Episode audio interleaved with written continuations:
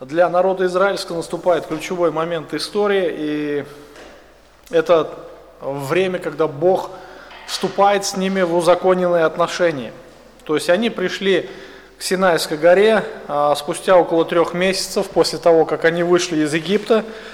И это было то самое место, а, когда Бог явился в первый раз Моисею в горящем кусте, вы помните, да? И он а, сказал ему, чтобы тот привел народ сюда после освобождения из египетского рабства и совершить здесь свое служение. И после Синая, после всех этих событий, народ израильский, он будет уже иметь э, немного другое положение. То есть это не будет просто такое скопище рабов, а, это будет народ, это будет по-настоящему великая нация – которая будет иметь свой закон, которая э, будет иметь свою религию, которую установил сам Бог. И также этот народ будет иметь свою землю, которую обещал Бог дать им вечное владение. Подумайте, вечное владение. И этот народ будет народ с великой историей, с великим будущим. То есть они должны будут осознать свое истинное положение. Когда мы говорим о существовании какого-либо государства, не просто вот, например, ну представьте себе, огромная масса людей. Вот чтобы эту массу назвать государством, или великой страной, или великой нацией, что для этого нужно? В первую очередь это нужна а, территория и нужен свой закон, да? нужна своя конституция.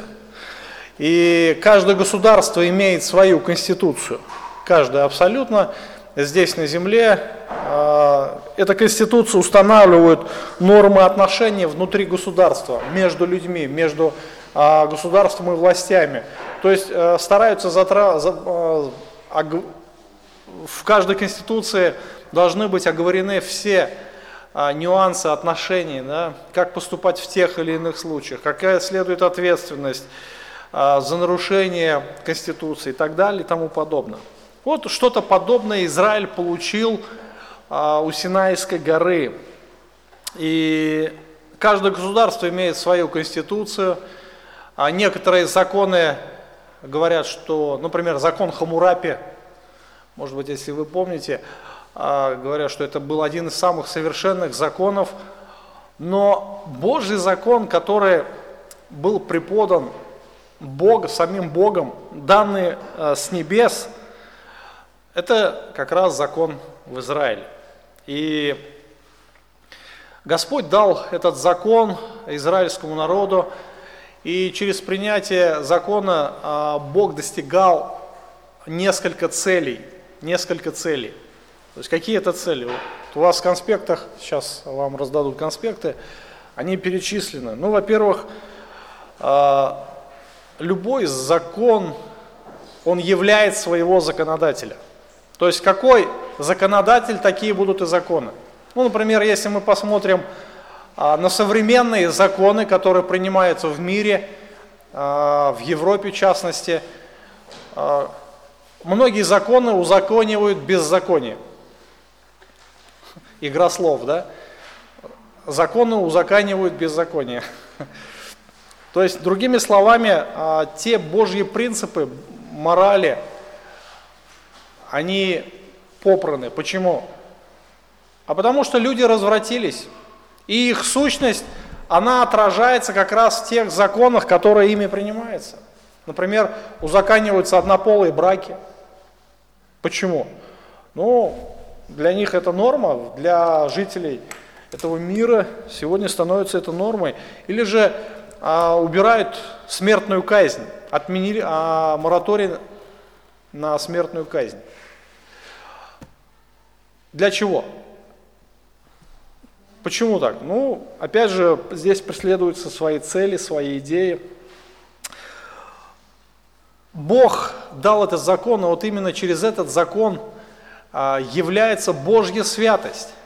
То есть мы можем видеть Бога, вникая в этот закон. Мы можем видеть, насколько свят. То есть каким образом бы Бог поступил в тех или иных случаях – Посмотрите на закон Моисея, и вы увидите. А, дальше, вникая в этот закон, человек а, увидит, что насколько он грешен. То есть этот закон преследует целью также раскрыть человеческую греховность. Мы с вами об этом будем говорить позднее, когда будем разбирать книгу Левит, а, будем разбирать жертвы, которые должны будут приноситься по закону. То есть там раскрывается человеческая греховность.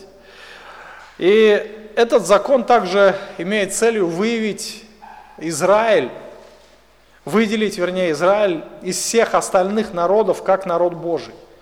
То есть а, этот закон, а, он будет призывать Израиль к поведению, которое отличается от поведения всего остального мира. То есть этот закон, он будет отличаться от всех других законов окружающих народов. И Израиль будет выделяться на этом общем фоне. Почему? А потому что он народ Божий. И Бог преследовал также э, цель дать совершенный закон, который регулировал бы отношения между людьми. То есть как правильно. Вот именно а все вот эти вот отношения, которые там ну, объясняются, как должны поступать израильтяне, то есть это совершенный закон. А, это своего рода конституция. Там отражаются все аспекты жизни народа израильского. То есть во всех ее сферах. Даже оговариваются даже такие мелочи, как в туалет сходить. Но это э, есть это в законе, да. Например, как поступить в том случае, если, например, осел или там, ну это может быть овца, может быть конь и так далее, упал в яму, а этот конь твоего врага, например, да, как поступить? Там все это оговаривается. Потом а, норма уголовного права. Все это тоже оговаривается. Например, э, если ты украл и тебя поймали, то какая следует ответственность?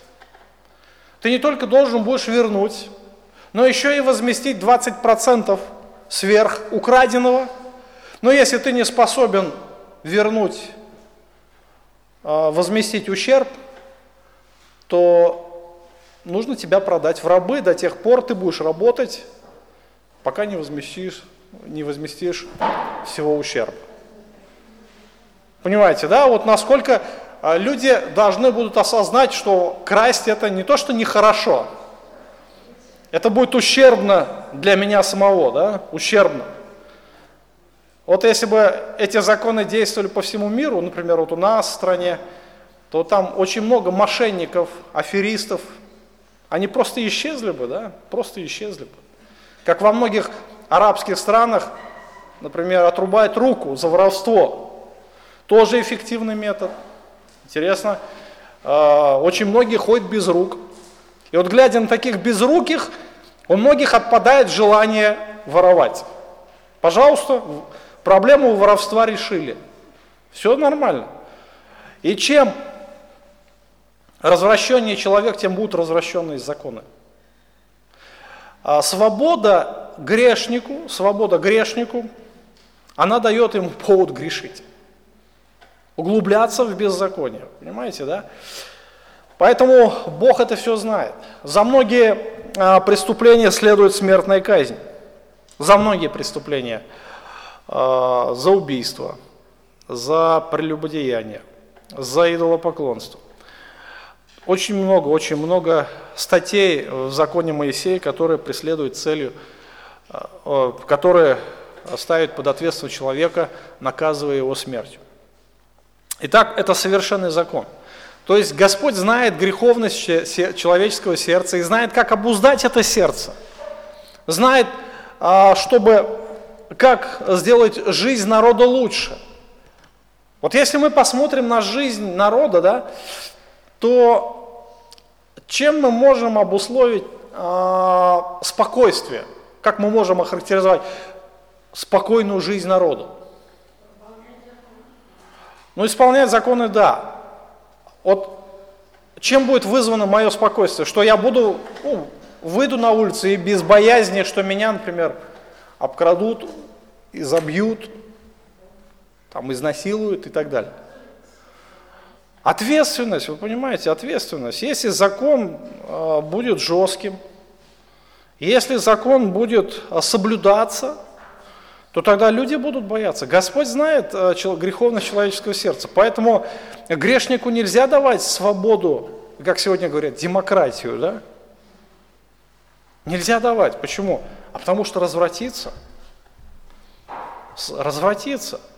Поэтому очень много таких карающих статей в законе Моисея. И если бы в Израиле на самом деле все соблюдалось, то там бы не было проблем с идолопоклонством, с прелюбодеянием, с разводами и с подобными вещами. Итак, а, Бог а, дал совершенный закон Израилю, который регулировал нормы отношений внутри государства. И последняя, еще одна из целей, которая э, выражается в этом законе, это дать откровение о Христе и подготовить народ к пришествию Мессии. То есть это одна из целей закона э, подготовить народ к пришествию Мессии. То есть в законе э, очень ярко выражена прообразность пришествия царя Израиля, то есть его миссия – его совершенство и так далее.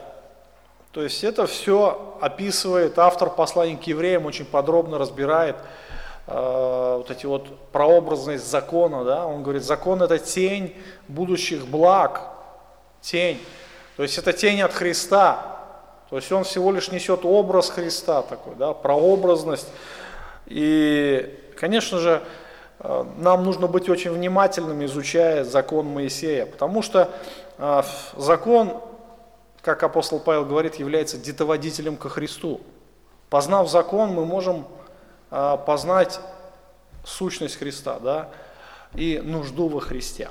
Итак, а, переходим к изучению текста, и мы с вами увидим, 19, сегодня рассмотрим 19 главу и посмотрим на те события, которые а, произошли в преддверии а, того момента, когда Бог дал Израилю закон. То есть Израиль должен был быть подготовлен к, приня... к пришествию, вернее, к встрече с Богом и к тому, чтобы принять закон Божий. Итак, а, первый и второй стих мы читаем. «В третий месяц по исходе сынов Израилевой из земли египетской, в этот самый день новолуния пришли они в пустыню Синайскую – и двинулись они из Рефидима и пришли в пустыню Синайскую, и расположились там станом в пустыне, и расположился там Израиль станом против горы. Итак, после того, как Израиль покинул Египет, мы читаем, прошло ну, два с лишним месяца, да, в третий месяц. Мы не знаем, в какой а, именно декаде Израиль подошел к Синаю, а, в начале месяца, третьего месяца или в конце. Ну, это значит больше двух месяцев, порядка, наверное, 70-80 дней уже Израиль находился на правах свободного народа. То есть они оставили Египет. И они шли э, по направлению, которое указывал им Господь, через столб э, облачный и огненный. И они шли к земле обетованной. И прежде чем войти в землю, и стать полноправным владетелем этой земли, стать полноправным, наверное, государством, Израиль должен был получить закон. Закон, а, который регулировал все их отношения между ними и самими, и в первую очередь а, а, их отношения с Богом. То есть это фактически была конституция Израиля – это был э, религиозный закон, то есть он предписывал э, религиозные какие-то нормы, которые устанавливали официальное богослужение в Израиле. То есть все было оговорено в этом законе. Итак, Израиль подошел э, к горе Синай. То есть вот э, они пришли, остановились, наверное, утрудились. А, помним, да, все те события, которые происходили в Рефидиме. Помните, что там было в Рефидиме? Если вы забыли, можете вернуться к 17 главе. А, там была опять жажда, да, помните?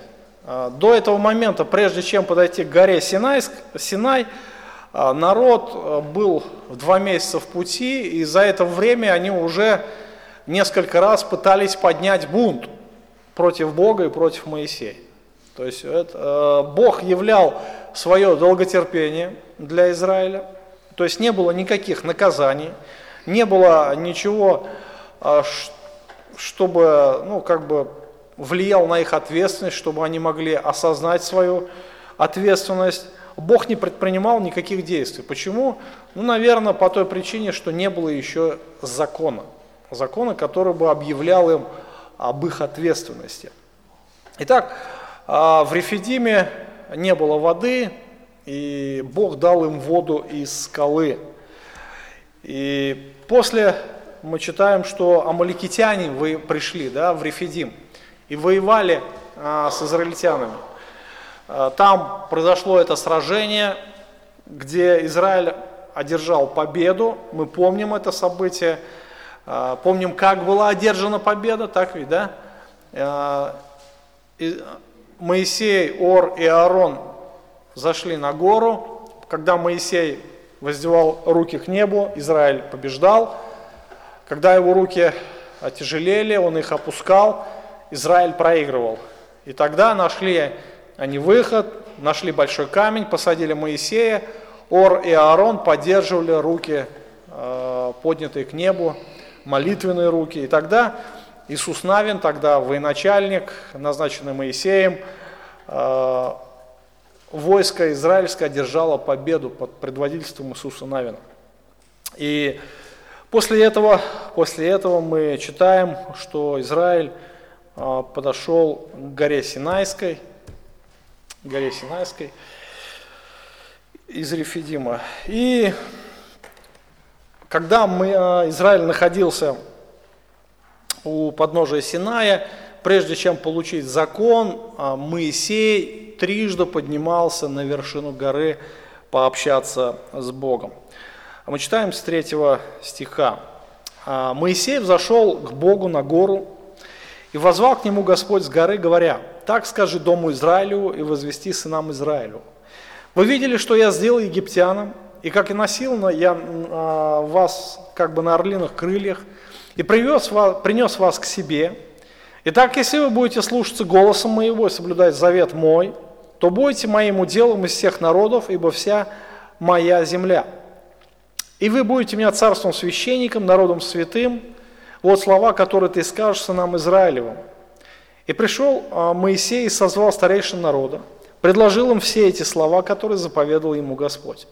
И весь народ отвечал единогласно, говоря, все, что сказал Господь, исполнен. И донес Моисей слова народа Господу. И сказал Господь Моисею, вот я приду тебе в густом облаке, чтобы слышал народ, как я буду говорить с тобою, и поверил тебе навсегда. И Моисей объявил слова народа Господу. И сказал Господь Моисею, Пойди к народу, освети его, сегодня и завтра пусть вымоют одежды свои, чтобы быть готовыми к третьему дню. Ибо в третий день сойдет а, Господь перед глазами всего народа на гору Синай.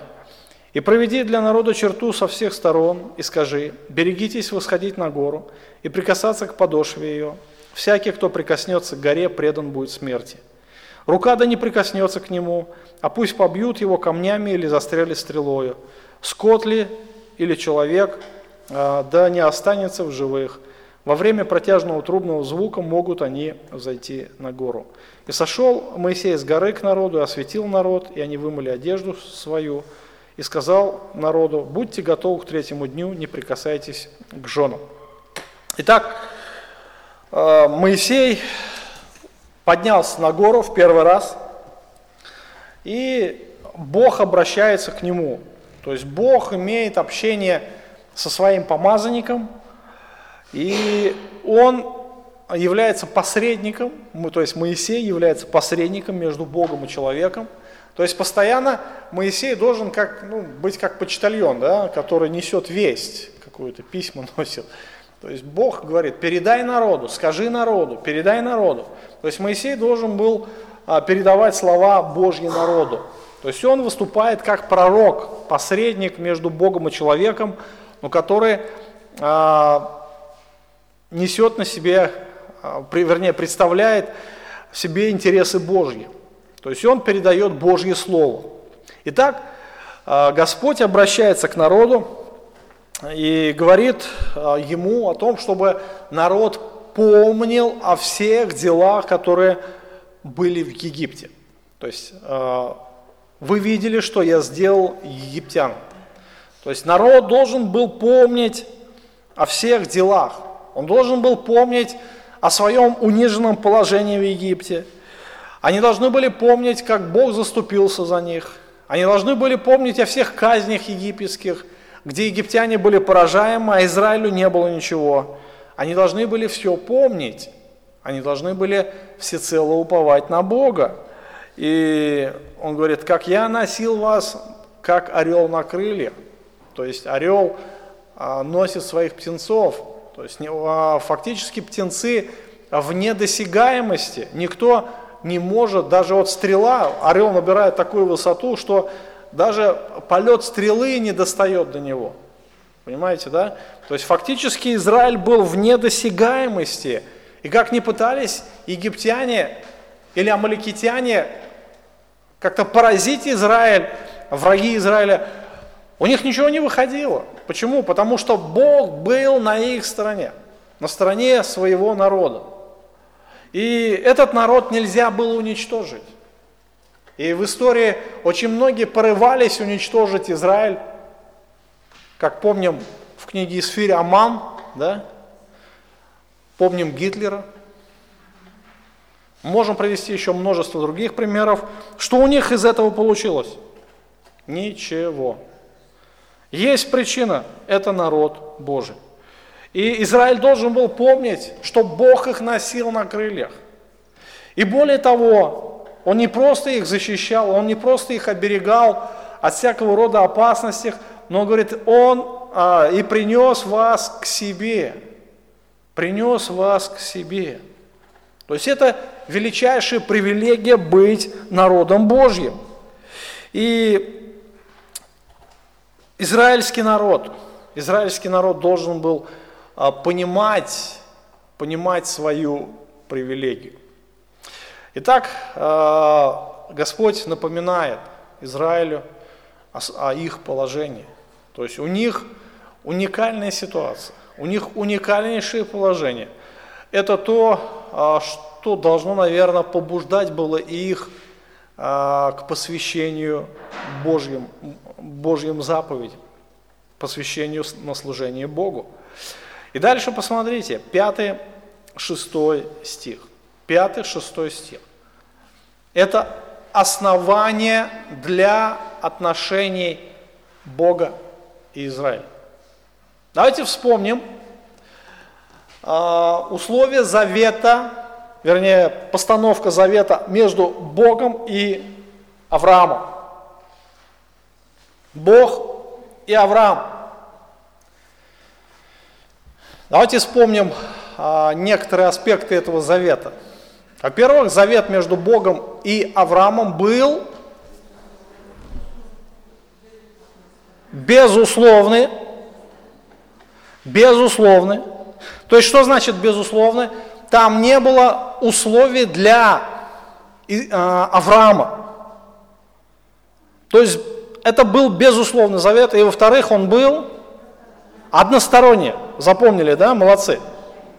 Очень важное а, замечание, что завет между Богом и Авраамом был безусловный и односторонний. Бог в одностороннем порядке обещал Аврааму исполнить обетование. От Авраама ничего не требовалось. Это очень важно. Но когда Бог привел израильский народ в пуст... А, к Синайской горе, Он объявил им условия для отношений. То есть это то, что будет а, как раз а, являться вот этим основанием для отношений Бога и Израиля. А именно, отличие, коренное отличие. Вы должны это запомнить раз и навсегда. Ночью вас разбуди, вы должны это ответить. Будьте внимательны. Отличие между Авраамовым завета и Э, завета между Богом и Израилем, или его называют Синайский завет, или Палестинский завет, как угодно. Посмотрите, 5-6 стих. Если вы будете слушаться голоса моего, соблюдать завет мой, то вы будете уделом моим из всех народов, ибо моя вся земля, а вы будете у меня царством священников и народом святым. Вот слова, которые ты скажешь нам Израилю. Все поняли, о чем там говорится, да? Первое слово «если». Когда употребляется это слово «если»? Когда есть какое-то условие. Если а, ты будешь отличником, я куплю тебе телефон, да, может отец сыну сказать или мама. Понимаем, да, о чем идет речь? То есть, но если сын не отличник, то... Понимаем, да? Ничего не получишь. В принципе, здесь тот же сам, та же самая идея. Если вы будете, если вы будете. А, будете слушаться голоса моего и соблюдать завет мой. Вот все, что требовалось от Израиля. Слушаться голоса и соблюдать условия завета.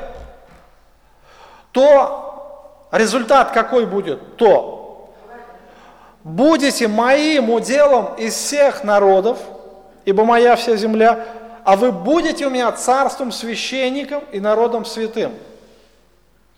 Все очень коротко, но очень ясно и просто.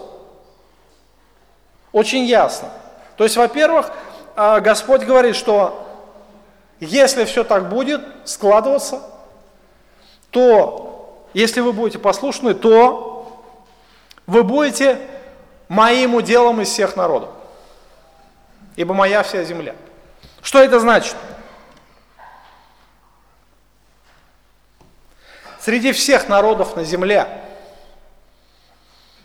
Израиль будет Божьим народом. А? Мы сейчас не говорим о тысячелетнем царстве, мы говорим об условиях.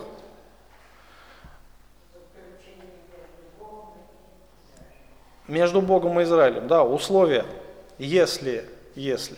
Но Бог до конца исполнит эти обещания. Даже, но в Писании а, в будущем Бог скажет, что я был верен своему завету, а народ не был верен. Поэтому возникла необходимость заключения нового завета. Почему а, возникла необходимость нового завета? Потому что Израиль этот завет не исполнил. Так, да? Понятно, да? То есть смотрите, если условия и последствия.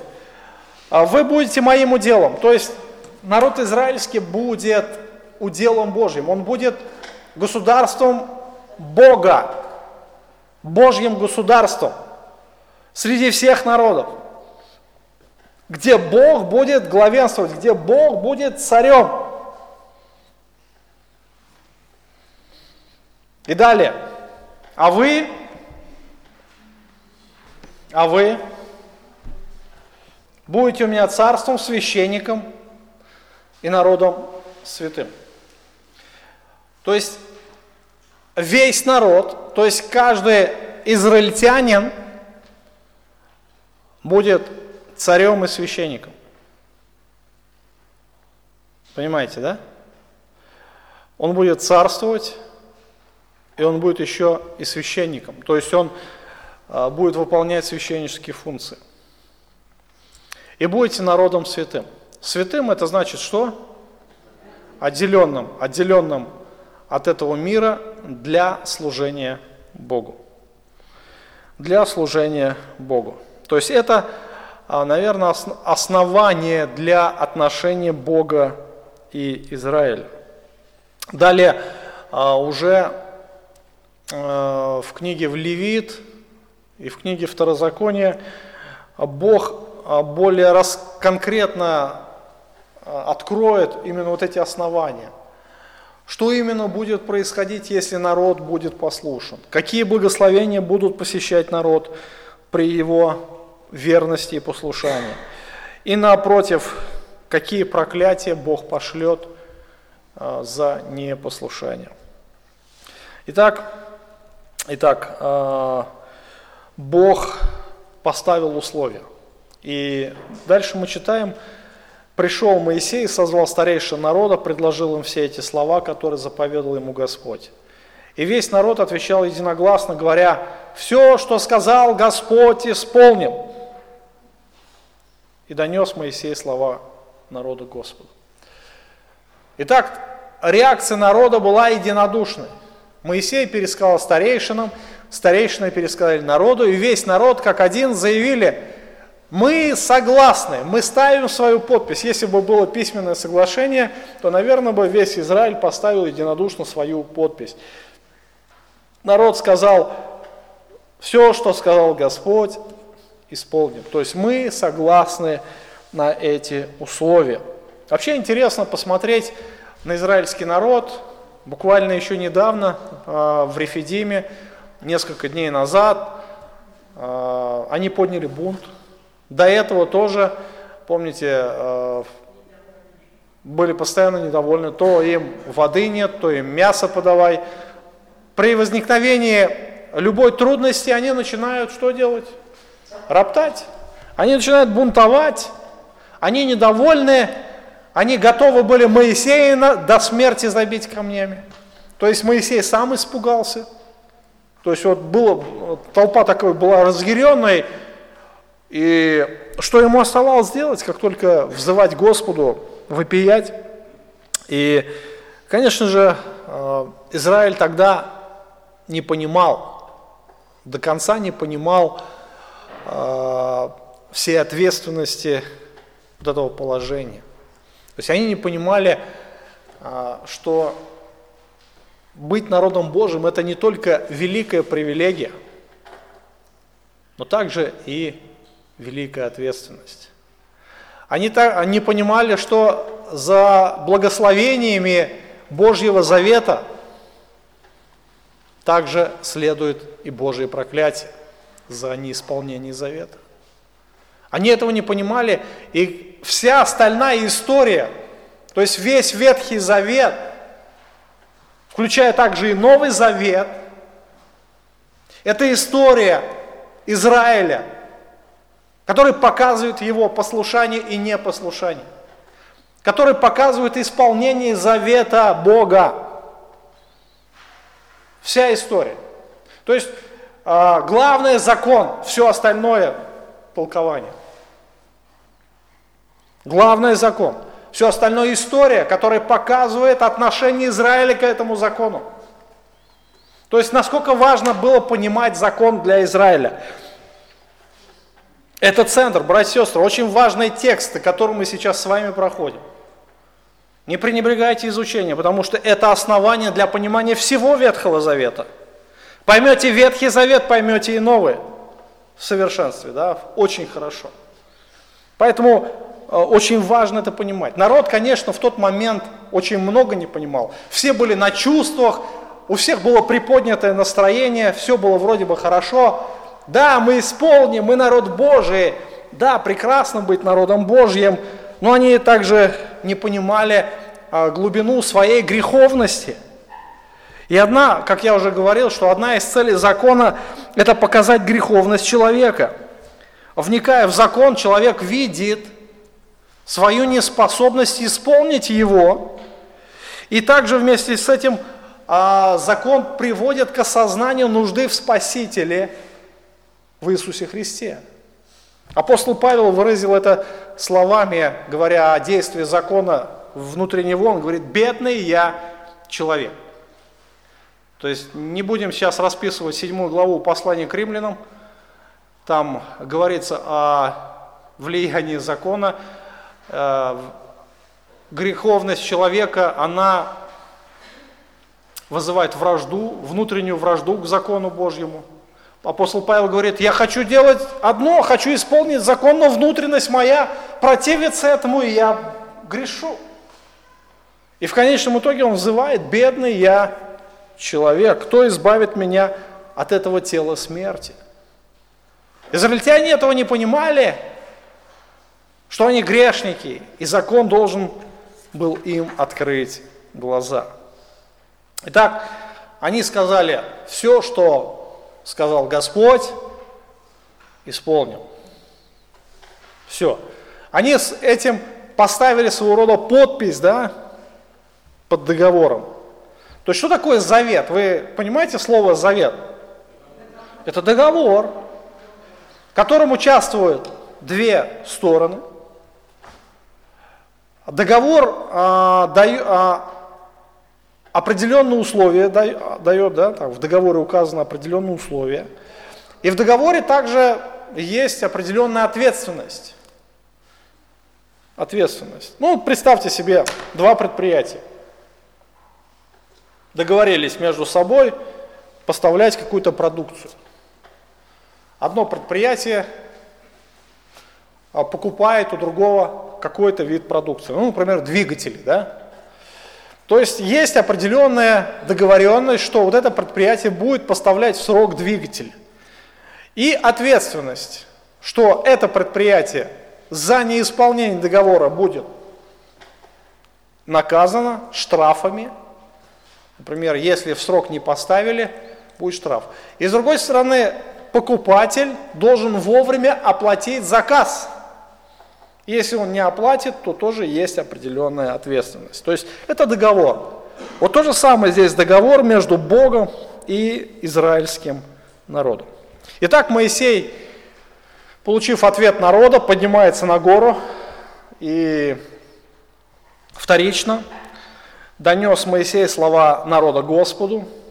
И дальше опять Бог обращается к, к Моисею, и он уже готовит народ к пришествию, да, вернее, к тому, чтобы встретиться с Богом. И народ народ должен будет э, слышать Божьи слова, которые Бог будет говорить Моисею. И это наверняка э, Моисея даст очень большой авторитет, что народ будет ему доверять как Божьему помазаннику. И Бог сойдет на гору, э, на горе будет явлена Божья слава, и народ должен к этому моменту будет приготовить себя. Приготовить. То есть для, до этого момента нужно будет выполнить определенные предписания Господа. Ну, во-первых, а, вымыть одежды свои. Во-первых, вымыть одежды. Ну, опять же, а, чистая одежда – это символ божественной чистоты. То есть народ должен предстать в чистыми. Да? Опять своего, своего рода прообразность определенная. А, Дальше народ а, также должен будет воздержаться от интимных отношений в течение этих, этого времени, ну, на третий день, да, как это все. И на третий день Бог сойдет на гору а, Синай и скажет слова закона, которые Моисей должен будет передать народу. А, к тому времени Моисей должен будет провести черту вокруг горы. Эта черта это своего рода граница святости Божией. Никто не должен будет пересекать эту черту, никто абсолютно, будь то человек или же животное. Если кто-то вдруг и дерзнет это сделать из людей, или животное, которое, может быть, вырвется какое-нибудь дурное, да, там, козел какой-нибудь, вырвется из загона и побежит. Куда? на гору. Помните, Моисей за овцой куда ходил? На Синай, да, там вот заблудилась. То нужно таких людей или животных или побить камнями, или же убить стрелой. Другими словами, расстрелять. Да? Раньше автоматов не было, пулемет. Раньше были эти арбалеты, стрелы. Вот. Таким образом, а, Бог ограждает себя от греховного человека, то есть э, показана вот эта большая разница э, между святым Богом и греховным человеком, грешным человеком. И когда народ услышит трубный звук,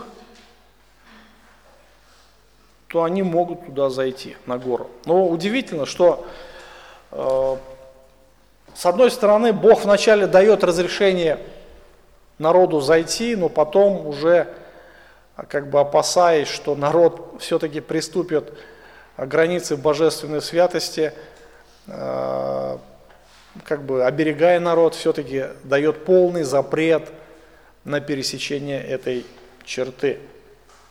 Итак, 16 э, стиха мы читаем, вернее, с 18 стиха мы читаем следующее.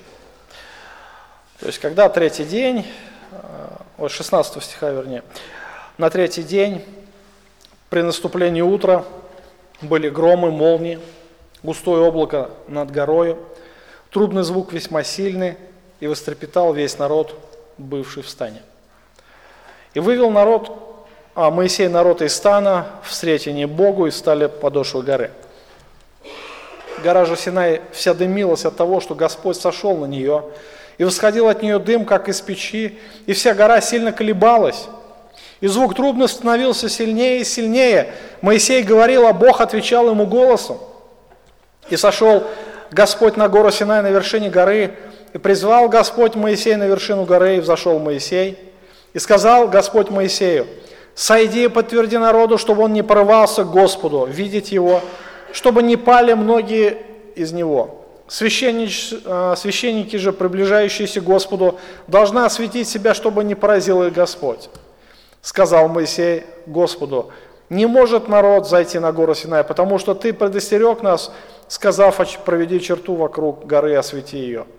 Господь сказал ему, «Пойди, сойди ты и с тобою Аарон, и священники, и народ, да не порываются всходить Господу, чтобы не поразил их. Сошел Моисей к народу, пересказал ему. Итак, народ ожидает. Давайте включим свою фантазию. Перенесемся в стан израильский. Представьте, что вы один из, из израильтян, да? И вот Моисей приходит и говорит, так, вымойте свои одежды, а, вот черту провели, и вот теперь будьте готовы к третьему дню. Представьте себе состояние. Бог сойдет на гору. То есть мы встретимся с Богом лицом к лицу, будем разговаривать с Ним, с самим Богом. Наверное, не было а, такого глубокого еще осознания, насколько серьезно это, да? насколько велик Господь, насколько страшен Он, насколько Он свят. И вот наступает утро. То есть еще только заря всходит, и тут началось. Началось, э, наверное, в какой-то боевик, что ли, или там фильм ужасов, что-то все такое, знаете, все вокруг трепещет. Итак, читаем. Громы, молнии, густое облако над горою, трубный звук весьма сильный, гора Синай дымилась от того, что Господь сошел на нее. Восходил от нее дым, как, а, дым, как из печи. Вся гора сильно колебалась. Звук трубный становился сильнее и сильнее.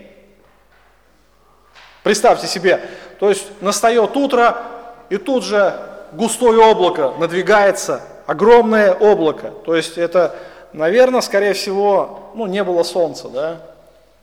Такой мрак покрыл землю. Тут же сильный гром, молнии такие, знаете, не просто молнии, как при грозе. Это был целый такой каскад молний. Молнии то и дело, громы э, трепещут. Дым валит, как из печи. То есть вот эта густота, ничего не видно. Народ стоит, и трубный звук. И не просто звук там, а по нарастающей такой.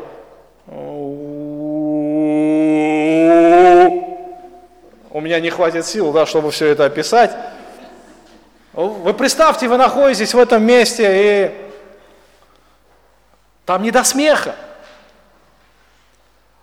И к тому же еще земля начала трястись, народ стоит.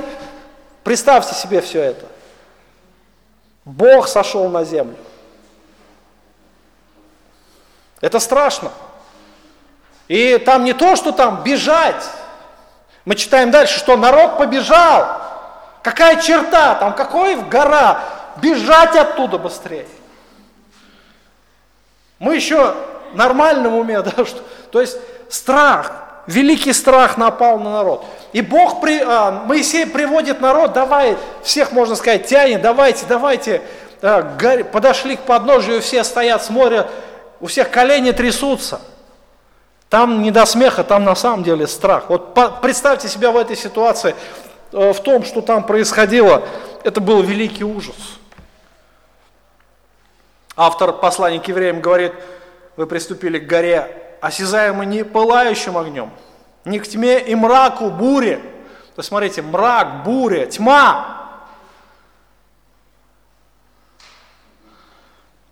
Трубный звук, голос глаголов – которые, слышавшие, просили, чтобы к ним не было более продолжаемого слова. Ибо они не могли стерпеть того, что заповедуемо было. То есть Бог говорил заповеди. Мы читаем 10 заповедей. Да не будет у тебя других богов при лицом моим. Не убей, не прелюбодействуй, не пожелай. Так спокойно. Вот если бы мы слушали, да, как израильтяне его слушали – вот именно в этой обстановке. Бог говорит, все грохочет, трепещет, все трясется вокруг. Дым, огонь, тьма, все вокруг. Это что происходит? Люди в ужасе и слышат голос. Не будет у тебя других богов при лицом моим. И так далее. Итак, Господь повелевает э, Моисея вновь подняться на вершину горы и вновь предостерегает, вновь предостерегает. Никто пусть не смеет, никто пусть не смеет переступать черту, иначе бред он будет смерти.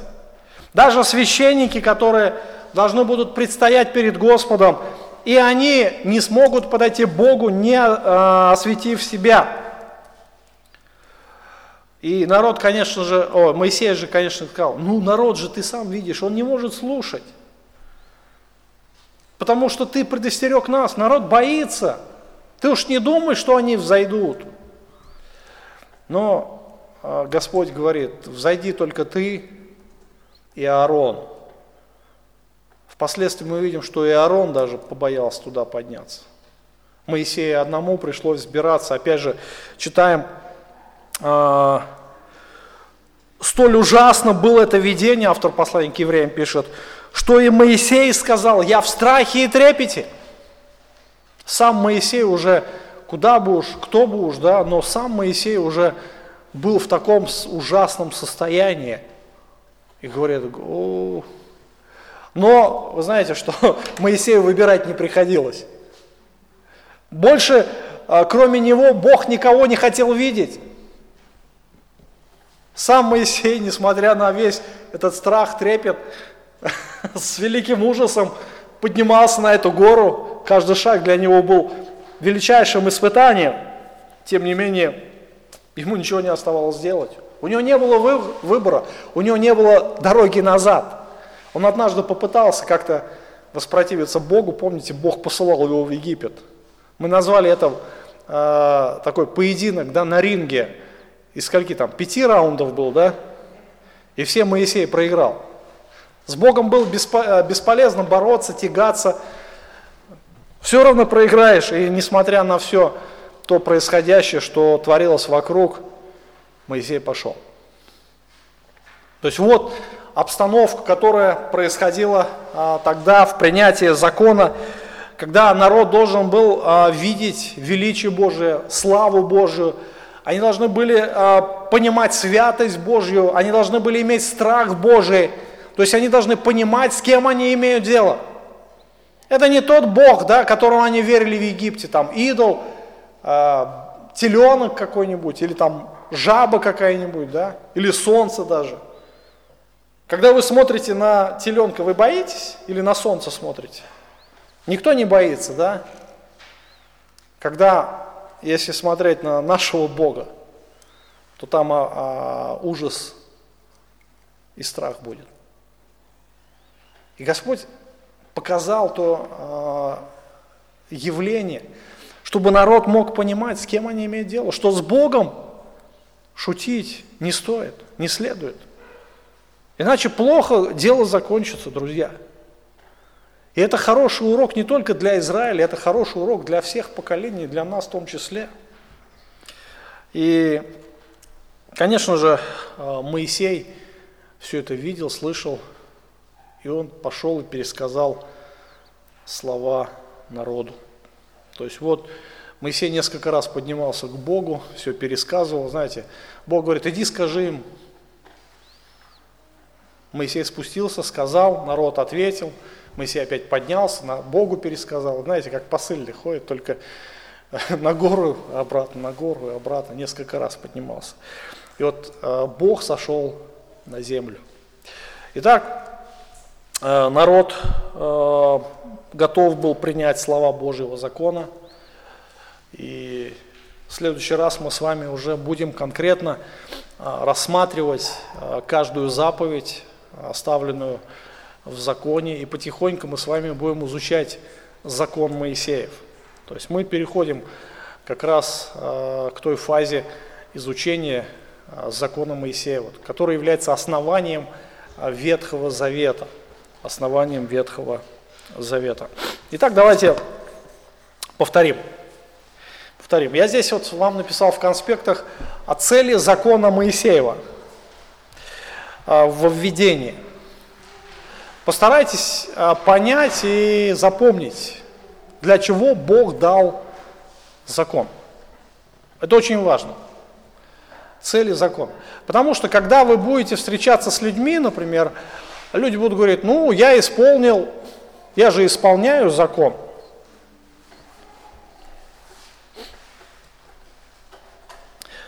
Во-вторых, вы должны знать основания для завета с Израилем, Бога, Израиля Бога основания для завета. Какие это были а, а, основания?